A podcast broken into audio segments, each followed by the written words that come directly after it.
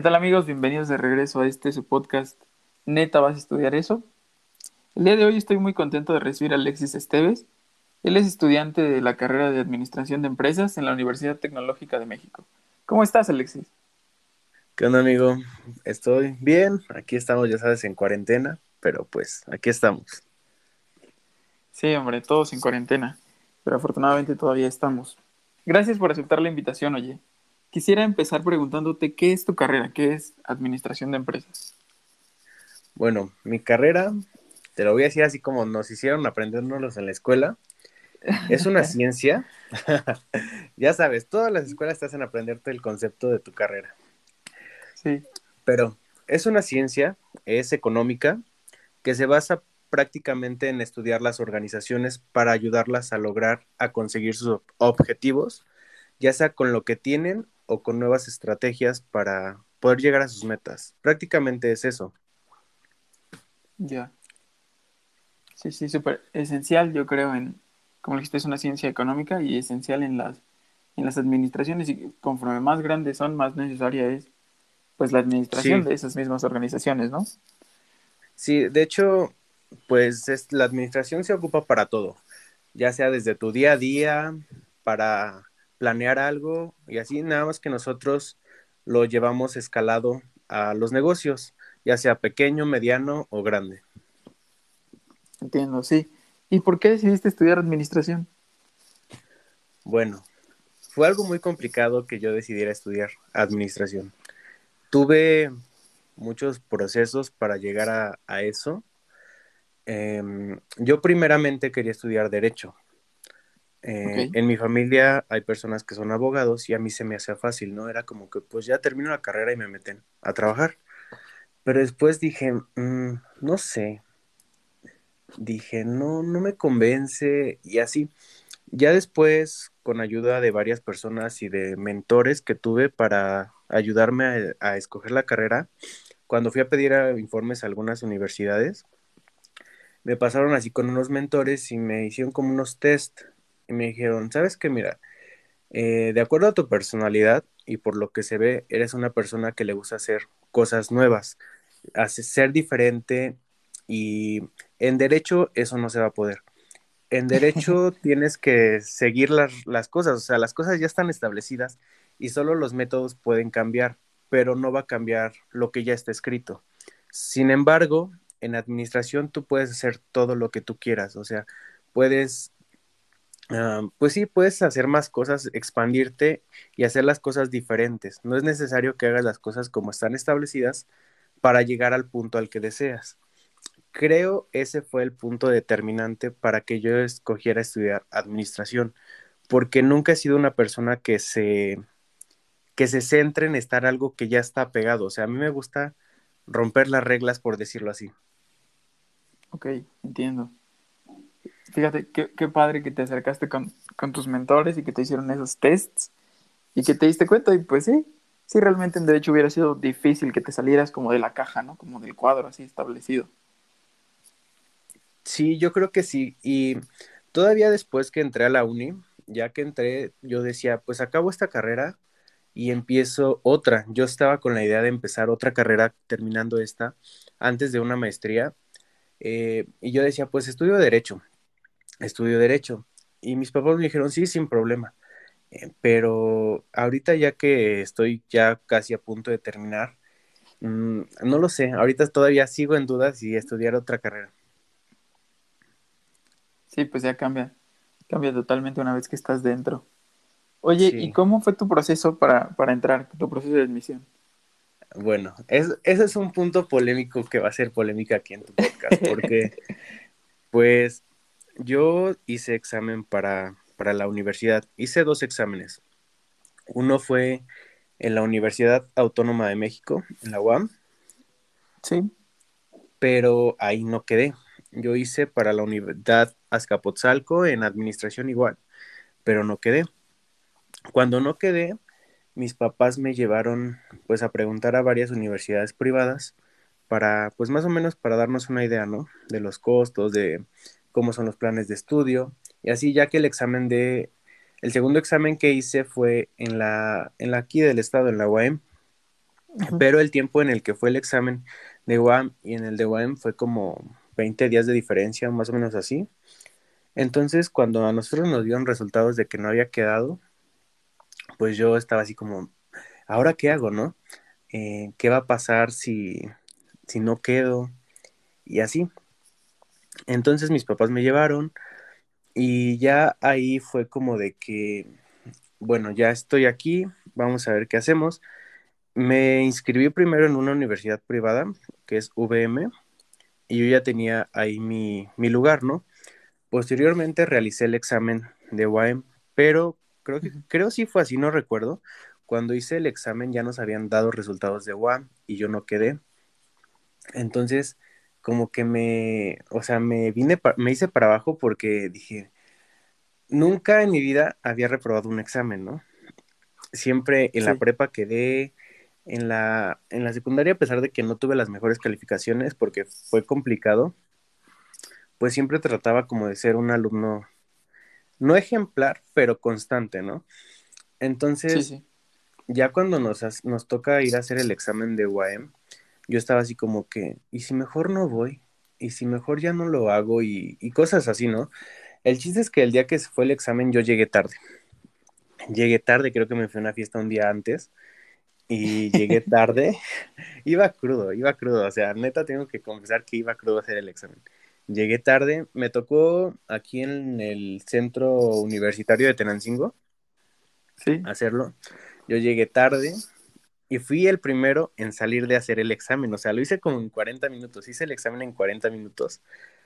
y yo dije, pues ya, ya dije, ya, así como salga, dije, lo voy a ir contestando a lo que sepa y a lo que no sepa, pues ya al, pues al azar, ¿no? El chiste es que ya lo hago, me salgo y cuando nos entregan resultados, sí quedé, o sea, a contra de todo pronóstico, pronóstico, yo quedé. Dije, en la madre. El chiste es que ya cuando quedo, pues me voy a dar de baja de VM, porque yo ya estaba inscrito, o sea, yo ya estaba inscrito y de hecho a mis maestros de UAM como yo era en la prepa muy desastroso, o sea, era de que en tercer semestre estuve a punto de que me dieran de baja de la prepa, porque me saltaba clases y así, pero a pesar de saltarme yo clases, en los exámenes me iba muy bien y en los entregables. Entonces yo entregaba todo, pero no entraba a clases.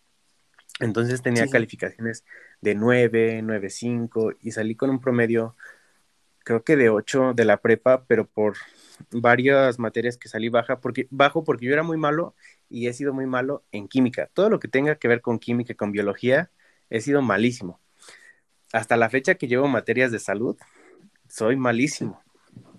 Entonces, mis maestros me dijeron, preguntaron, ya ves que cuando fueron los exámenes, todavía seguimos en la prepa, y preguntaron, ¿quién quedó, no? Y yo levanté la mano. Creo que fuimos dos de mi salón los que quedaron. Y los maestros me dijeron, me sorprende que hayas quedado. Le digo, no, pues yo también, ¿no? O sea, yo también pues estoy igual que ustedes, estoy sorprendido porque yo no creía que iba a quedar. O sea, así como hice el examen y así, dije, no. El chiste es que ya me voy a dar de baja de VM. Eso fue como, los, los resultados fueron como por abril, creo. No, o por mayo, no recuerdo, la verdad. Me voy a dar de baja, espero a entrar a la escuela. Y ya me fui a inscribir a UAM y quedé pero me salí al siguiente semestre. ¿Y eso? me, pues no quiero entrar en polémica, pero pues tú sabes que en todas las escuelas hay maestros buenos y hay maestros malos, ¿no? Sí. Entonces, desafortunadamente para mí, mi primer semestre de universidad eh, me tocó una muy mala experiencia con varios maestros. Em, me tocó la suerte o la desgracia de que me tocara un 60% de maestros que realmente creo yo que no tienen la capacidad para ser docentes. Entonces me hizo, o sea, llegué al punto de que yo iba en medio semestre y yo lloraba, o sea, yo me quería salir ya de la uni porque no le entendía, los maestros no iban, y así. Por otra parte, también tenía maestros que me hacían ir a la escuela porque eran muy buenos dando clases pero creo que el determinante fue ese de que en las materias que eran más necesarias y que eran de la rama como conta, administración, y que era lo que yo esperaba, como que mi expectativa más grande era aprender eso, pues no me tocaron unos buenos maestros y me hicieron salirme de la, de la uni. Yo aguanté un semestre y estaba dispuesto a darle una segunda oportunidad. De hecho, mi cambio a la otra universidad, que es la que tú mencionaste al principio, fue en tres días. O sea, nos dieron horarios, creo, un 17 de enero. Y también ese fue un determinante, el horario. En mi segundo semestre me tocaban clases desde las 7 de la mañana hasta las 8 de la noche, con muchas horas muertas. Pero donde yo estudiaba está súper lejos, o sea, es a, las afueras de Toluca y yo en ese entonces vivía en Calimaya con unos familiares. Y yo dije, pues me tengo que venir a vivir para acá, ¿no? Y yo no quería, o sea, yo la zona donde estaba la escuela estaba súper fea, no conocía a nadie y dije, ¿qué voy a venir a hacer hasta acá para estudiar, no? Sí. Era como que no eran mis expectativas de irme a la ciudad a estudiar. Creo que también ese fue un problema, que yo me hice unas expectativas muy altas al salir de aquí a estudiar a otro lado. Entonces ya, te digo, el 17 de enero nos dan los horarios y yo le dije a mi papá, ¿sabes qué? Le digo, yo no me quiero ir a vivir allá. Le digo, cámbiame de escuela. Le digo, mira, buscamos otra opción. Y así, yo, yo me pensaba regresar a VM, pero también me deserté de ahí porque el plan también es semestral. En, esa, en ese tiempo yo estuve preguntando opciones y encontré Unitec. Y ya fui a preguntar, me acuerdo, que creo al día siguiente, un 18 de enero, yo fui a preguntar, me dijeron que los planes eran semestrales, que me revalidaban las materias que ya había tenido. Y dije, pues va, le dije a mi papá, sabes que esta esta opción, eh, creo yo que el precio que pagamos es bueno a lo que te ofrecen. Y me cambié, el 18 ya estaba inscrito en Unitec, todavía sin darme de baja de UAM, y el 20 de enero inicié clases en Unitec. O sea, yo sin darme de baja de, de UAM me inicié clases. Ya cuando posteriormente ellos eh, reanudaron actividades tanto administrativas como académicas, fui a presentar mi baja, ya no me inscribí en esa ocasión. Y desde ahí creo que ya podría considerar que mi proceso de admisión a una universidad fue más amigable y más placentero para mí. Sí, sí. Oye, pero estuvo complicado. Sí, o sea, para mí fue como que muy bochornoso porque yo te digo que yo lloraba, o sea, yo ya no quería ir a la uni, no estaba ni con mis papás para sobrellevar el tema, porque yo te digo, vivía con unos tíos, no estaba ni en mi casa, a mis papás los veía cada ocho días, entonces no sabía como que a quién platicarle que no me sentía a gusto en la escuela, ¿no? Sí. Sí, qué, qué duro y y qué cambio tan rápido. Y justo estabas mencionando que, tenías las expectativas bien altas cuando entraste a la uni. ¿Cómo, ¿Cuál era tu expectativa? Más o menos, descríbenos. Pues mira, yo cuando, yo desde niño, a pesar de que mis papás siempre me han proporcionado todo lo que han podido, a mí me ha gustado vender cosas para obtener cosas que yo quiero, ¿no? O sea, que son un capricho mío. Entonces, yo desde siempre, desde niño, me ha gustado el emprender. Yo vendía dulces en la primaria, en la secundaria, en la prepa vendí otras cosas, afuera de mi casa vendía otras cosas. Mi abuela tiene una tienda, entonces yo desde niño, desde que tenía cuatro o cinco años, le ayudaba. Entonces, como que siempre fue una vertiente para mí los negocios. Posteriormente, ya cuando estábamos en la prepa, ves que estaban las optativas y yo me metí a las económico-administrativas.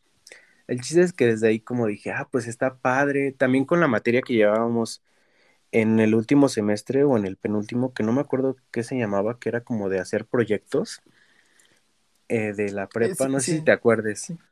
Sí. de la materia sí, pero el nombre no, pero sí. Ajá, esa materia también me hizo así como que, ah, pues está padre, ¿no? Porque yo decía, pues crear cosas, venderlas, crear una compañía o cosas así, yo decía, pues está padre. Ya después cuando llegué a la uni y no vimos nada de eso, dije, mm, vale. O sea, literal así los maestros, el maestro que te digo, el maestro con el que mayor problemas tuve era uno de contabilidad. O sea, el profe no iba, iban 20 minutos a clases y salía y siempre nos decía, ustedes van a ser los achichincles de los de las escuelas de paga. O sea, literal así se nos las pasaban eh, diciéndonos cosas bien feas en, el salón, y más ese profe. te lo juro que mis expectativas estaban así como, no, por favor, ya sáquenme de aquí. Pero... Sí, pues así como no te hace querer salir. Sí, no, o sea, yo estaba así como, no, yo, mis, todas mis expectativas tan altas que tenía de ser un empresario exitoso, o quizá no un empresario grandísimo, ¿no? Que estaría súper padre en un futuro ser alguien así, pero dije, por lo menos con una pequeña empresa para empezar o así, pues todo se vino abajo. Sí, definitivamente. Fue, fue brutal el golpe. Sí. Oye, Alexis, ¿cómo, pues ahorita estás tomando clases en línea, igual que todos, pero ¿cómo era un día normal de Alexis en la uni? bueno, te lo voy a platicar ya de cuando me cambié, ¿va? Porque fue, creo, cuando lo empecé a disfrutar. Pues, lo, ahí en Unitec los primeros cuatris son materias de tronco común y vamos todos en la mañana. Entonces, pues yo, todavía después de que me cambié a Unitec, seguí viviendo con mis tíos, porque me quedaba más cerca de, pues ya sabes que vivo en Tenancingo, Sí. Entonces, pues yo me salí de mi casa, me iba a la uni y al principio pues no tenía amigos, ¿no? Como todo. Pero ya después empecé a conocer personas, empecé a disfrutar mucho de las clases. Eh, al principio sí son muchísimos alumnos por salón, al contrario de todos los que pensarían de que en una escuela privada van poquitos alumnos, porque ya sabes que hay mitos y hay realidades. Sí. Pues aquí eran grupos de 60 personas, ¿no? no Pero enormes, sí, o sea, grandísimos. Pero gracias a toda la infraestructura que tiene la escuela, creo que los maestros pueden ser muy, muy hábiles en dar sus clases. Entonces era como que, pues yo disfrutaba mucho ir a la escuela. Ah, antes de la pandemia, claro. Era llegar a mis clases. En ese entonces yo tenía clases de corrido y casi siempre tenía solo cuatro horas al día clases. Entonces era como de que iba como de 7 a 9 y de 9 a 11 o si tenía caso una hora muerta entre esas dos y salía por muy tarde a la una. Entonces, pues ya, o sea, era ir a la escuela, no tenemos recesos, ya sabes, pero ya después de salir era como que íbamos a comer con mis amigos o así, era súper padre ir a la escuela. Sí, definitivamente, bueno, yo creo que todos extrañamos ese, ese estilo de vida porque no es solo, no solo la escuela, sino el, el ambiente que se desarrolla alrededor de la escuela, estar con tus amigos, conocer gente, conocer no solo alumnos o gente de tu edad, sino profesionistas que se dedican a lo que tú te quieres dedicar y ver en ellos como algún tipo de ejemplo, ¿no? Sí, ¿sabes también cuál fue una de las ventajas y que yo disfrutaba mucho? Que como te comento al principio, eran todos de tronco común, o sea, había de varias carreras. Entonces, como que, por ejemplo, había de ADMI, de contaduría, de negocios, de comercio, de mercadotecnia, alguna que otra materia nos tocábamos con derecho, entonces era como que cada quien opinaba desde su punto de vista de lo que se refería a su carrera. Entonces fue así como que yo, por ejemplo, ahorita tan solo con los de la uni, pues tengo amigos de varias carreras. Entonces eso me fue abriendo como que el panorama y ya en un futuro que todos egresemos, pues es como que no solo voy a tener amigos que son de admin, ¿no? También voy a tener amigos que son contadores, que son mercadólogos, que son negociantes. Entonces, como que eso era lo que también una de las cosas que yo disfruté más estando en el salón de clases. Sí, eso está bien padre, poder formar, bueno, ir formando un equipo multidisciplinario, ¿no? Sin, sin que siquiera salgas de la uni. O sea, cuando salgas, ya tienes tus piezas para formar un, un rompecabezas padre. Oye, Alexis, ¿y cómo te preparas para tus evaluaciones? ¿Cómo te evalúan y cómo te preparas? Eh, ahí en la escuela nos hacen, es por parciales, tenemos dos parciales y son calificaciones acumulativas, o sea, es de 0 a 100 y todo va en escala, ¿no? Por ejemplo, es un 70% de exámenes o 80, varía, depende del profesor y la academia a la que se refiera, y lo demás son entregables, ya sea, hay una cosa que se llama actividades continuas, que son nos evalúan todas las actividades que hacemos desde, eh, bueno, los cuatrimestres son 14 semanas, de las cuales dos semanas no tenemos clases, se podría decir, o entregables porque son exámenes. Entonces, son 10 semanas de evaluación constante en la que desde el que entramos hasta que se acaba el, el cuatri, nos evalúan y nos dan un punto, máximo dos puntos por esos trabajos, ¿no? De ahí en fuera, el primer parcial vale menos en cuanto a examen, se podría decir que vale un 30, un 40% y el segundo un 50%. Y también tenemos otra cosa que son entregables, que eso no va dentro de la evaluación continua, porque por ejemplo la evaluación continua podrían ser trabajos o tareas que te dejan normalmente y los entregables son entregables especiales como algún proyecto o así, que también no pasa de un punto o dos en cuanto a escala. Ok. Eh, entonces yo, para prepararme para mis exámenes, em, algunos exámenes son largos, no todos, pero el máximo yo creo que he hecho es de 80 preguntas en dos horas, porque todas nuestras clases son de dos horas, o sea, todas nuestras clases son de dos horas, no hay de una, no hay de menos, todas son de dos horas y las dos horas tienen que ser para exámenes. Entonces, pues afortunadamente yo soy más una persona de escuchar, no tanto de ver, y yo capto las cosas sin estar poniéndoles atención, se me quedan muy grabadas las cosas, ¿no? También tengo memoria fotográfica y me acuerdo por varias cosas en cuanto, pues yo veo mucho diagramas y cosas así. Entonces yo me acordaba como de que esta cosa va arriba, esta cosa va abajo y así. También ah, ya, después cuando yo entré a la uni empecé a descubrir que, que si yo le doy una repasada a mis apuntes puedo conseguir mejores notas de las que saco sin estudiar nada, porque yo antes hacía eso, yo no estudiaba nada, yo me iba al examen así como, como venía, pero no me iba mal pero tampoco era como que me fuera excelente, ¿no? Sí. Y ya con, tu repaso de tus apuntes, pues te va mejor, ¿no? Sí, porque de hecho, aunque en la escuela no nos obliguen a tomar apuntes, son poquitos los maestros que te dan firmas por eso, porque a ellos realmente ya no les interesa si escribes o no. Pues pero yo, yo sí lo hacía, ¿no? Porque más que nada por tener como que un respaldo en caso de que algo que no me haya quedado claro, pues lo tuviera, eh, pues sí, ahí guardado. También por otra parte, pues una cosa era la información que nos presentaban los maestros y siempre de ley tenía que ver presentaciones o algún video o así, ya que era obligación de los maestros tener actividades o medios adicionales a lo que ellos tenían.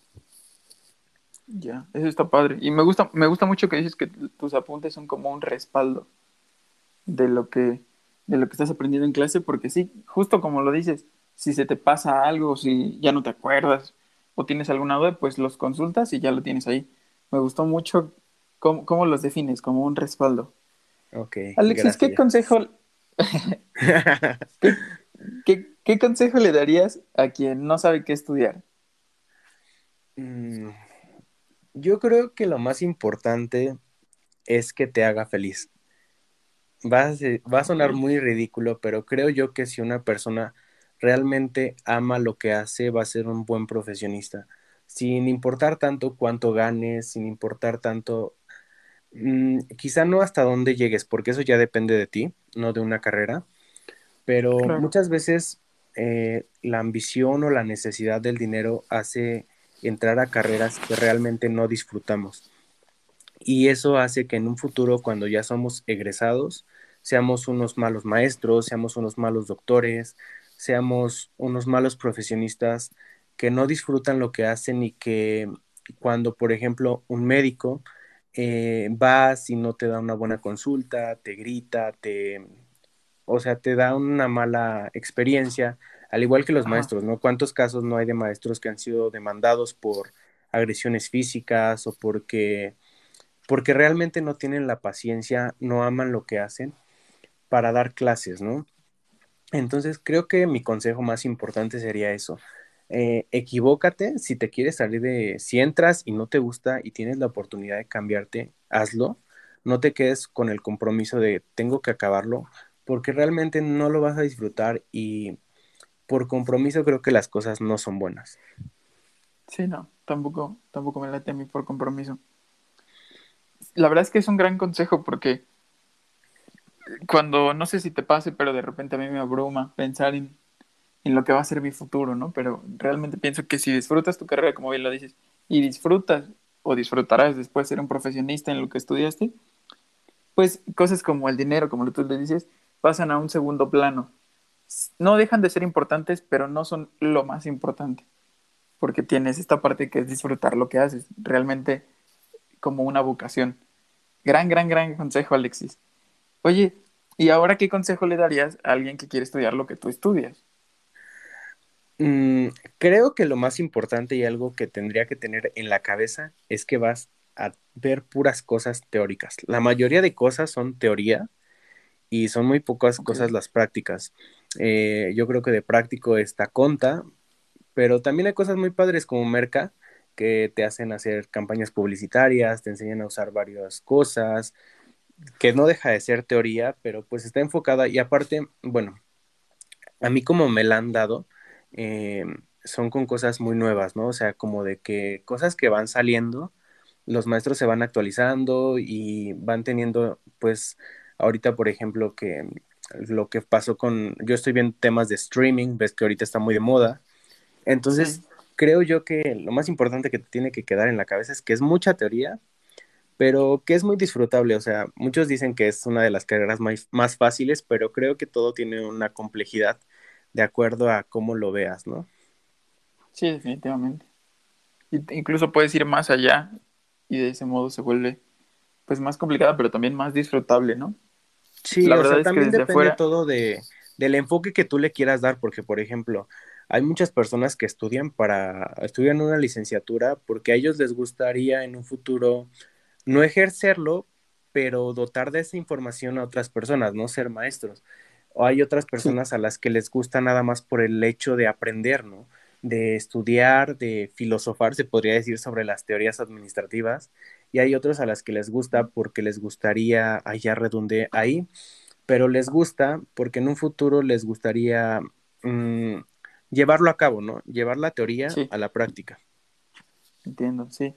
Y aparte, desde afuera es bien fácil decir, esa carrera es fácil, ¿no? Pero en realidad no lo sabemos hasta que estamos ahí adentro. Sí, exacto. Pues muchísimas gracias por acompañarnos hoy, Alexis. Creo que tuvimos un, gran episodio. Me gustó. A mí también. Me gusta compartir sobre, sobre mi carrera. ¿Algo más que quieras agregar? Pues no, creo que sería todo. Está muy padre que hagas estos podcasts porque creo que no todas las personas, em, bueno, no, no me refiero a eso, sino que muchas veces cuando somos adolescentes no sabemos a dónde recurrir. Y creo yo que un adolescente un poquito más grande que tú dándote consejos, cuando son buenos, es una buena vertiente para que tú tomes una decisión. Porque ya como adulto, pues realmente por ejemplo, que un señor de unos 30, 40, 50 años te diga su experiencia, creo que no va a ser la misma a que alguien que está cursándolo en este momento y tú estás a punto de ingresar te diga, ¿no? Porque las cosas han cambiado muchísimo, tan solo en el año que te hemos tenido, las cosas cambiaron demasiado, la forma de tomar clases cambiaron demasiado. Y creo yo que es súper padre que alguien joven, y ya sabes, aunque a pesar de que digan que los millennials y que la generación Z son un desperdicio, creo yo que tenemos muchas cualidades para hacer cosas, ¿no? O sea, ahorita, por ejemplo, no cuántas personas se han hecho con muchas cosas tan solo con un celular. Entonces, definitivamente. Creo yo que las cosas están cambiando, quizá a algunos les parezcan para mal, a otros para bien, pero creo que estamos abriendo panoramas más grandes de lo tradicional, de que una carrera te asegura del futuro, eso no es cierto, pero tampoco quiere decir que sin una carrera no vayas a hacer nada. Entonces, pues está padre, ¿no? Que hagas estos podcasts y que les trates de ayudar a los jóvenes. Porque muchas veces, por ejemplo, a mí me ha pasado, yo soy el primero de mi familia que está estudiando, entonces era como que, pues, ¿a quién le pregunto, no? Sí, exacto. Yo también soy el hermano mayor y pues, ¿a quién le pregunto? Bueno, sí tengo algunos primos, pero nadie estudió medicina o así, y pues era complicado. Muchísimas gracias por el comentario. Y esa es la idea, ¿no? Porque por más que nuestro tío nos diga, ah, pues la uni es padrísima, bueno, hace 30 años pues era diferente a lo que es hoy. ¿Dónde te seguimos en redes sociales, Alexis? Ah, pues síganme en Instagram, estoy como arroba I'm Alexis Esteves. Y pues también subo videos, pero no los he subido. pero ya voy a empezar. Ahí síganme en Instagram si quieren saber algo de mí o así. Va. Va. Pues muchísimas gracias a todos los que nos escucharon y nos vemos en el siguiente episodio. Bye. Bye.